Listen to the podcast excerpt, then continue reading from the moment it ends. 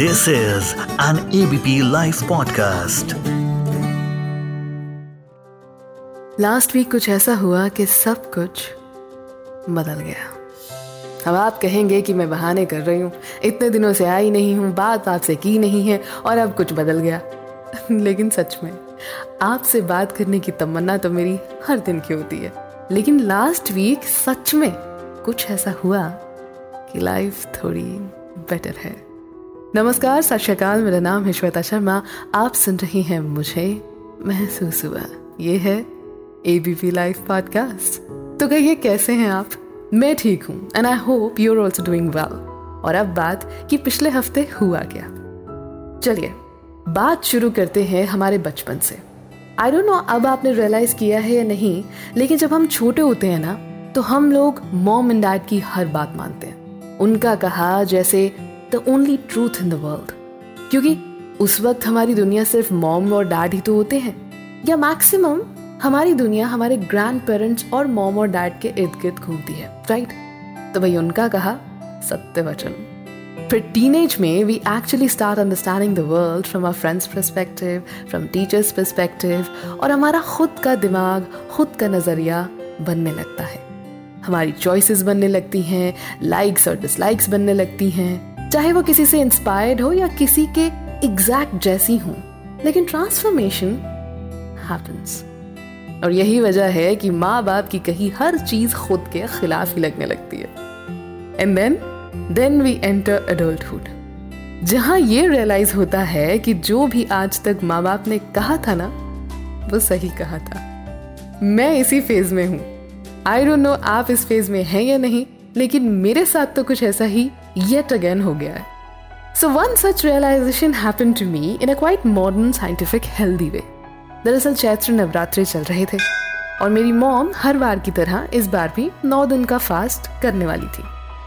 I have literally watched her follow the tradition as I grew up but मेरे अंदर वो feeling कभी आई नहीं कि मैं भी फास्ट करूँ, मैं भी पूजा करूँ, पाठ करूँ, क्योंकि सिंपल है ना कारण। भक्ति रिलीजन पूजा, पाठ यंग के लिए थोड़ी ना है ओल्ड के लिए also eating munching drinking binge eating chilling ये सब के चलते नौ दिन ऑफ़ फ़ूड हो जाऊँ। पॉसिबल ही नहीं।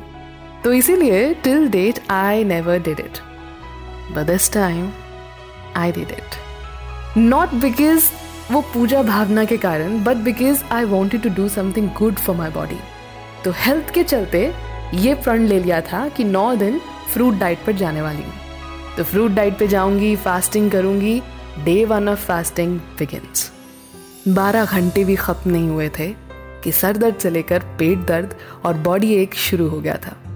लेकिन कुछ खाना तो था नहीं तो दही चीनी और फ्रूट्स पर पहला दिन सर्वाइव करना was a huge task unlike me शाम सात बजे डिनर टाइप की भूख लगने लगी थी और आठ बजे घोर टाइप की नींद भी आने लगी थी।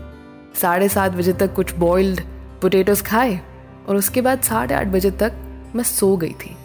जैसे एक भालू हाइबिनेशन से निकलता है ना, वैसे ही नेक्स्ट डे में उठी थी। There was no headache no body ache in fact I felt light and I felt fresh उस दिन लगा कि हाँ नौ दिन शायद कट जाएँगे।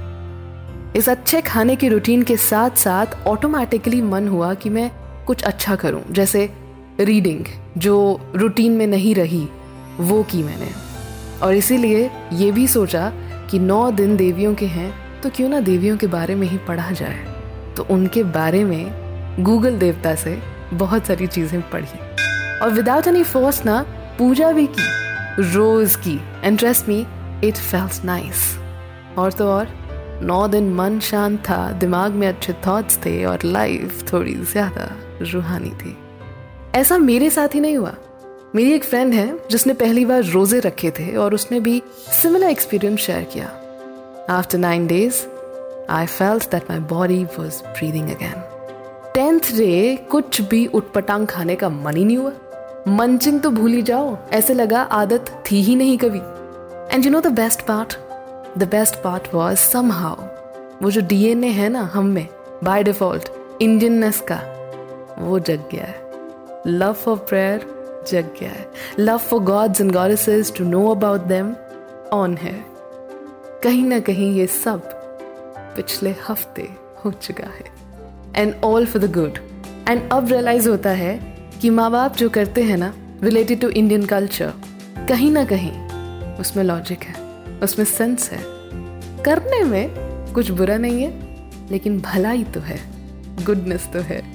तो why not give it a shot I think you should too और राइट देन इसी थॉट के साथ चलती हूँ, लेकिन इस वादे के साथ कि अगले सोमवार फिर होगी मुलाकात। बस आप सुनते रहिए एबीपी लाइव पॉडकास्ट पर मुझे महसूस हुआ। हर पल बदलती दुनिया में कोई अपडेट मत करो, मिस। डाउनलोड करो एबीपी लाइव ऐप और जानते रहो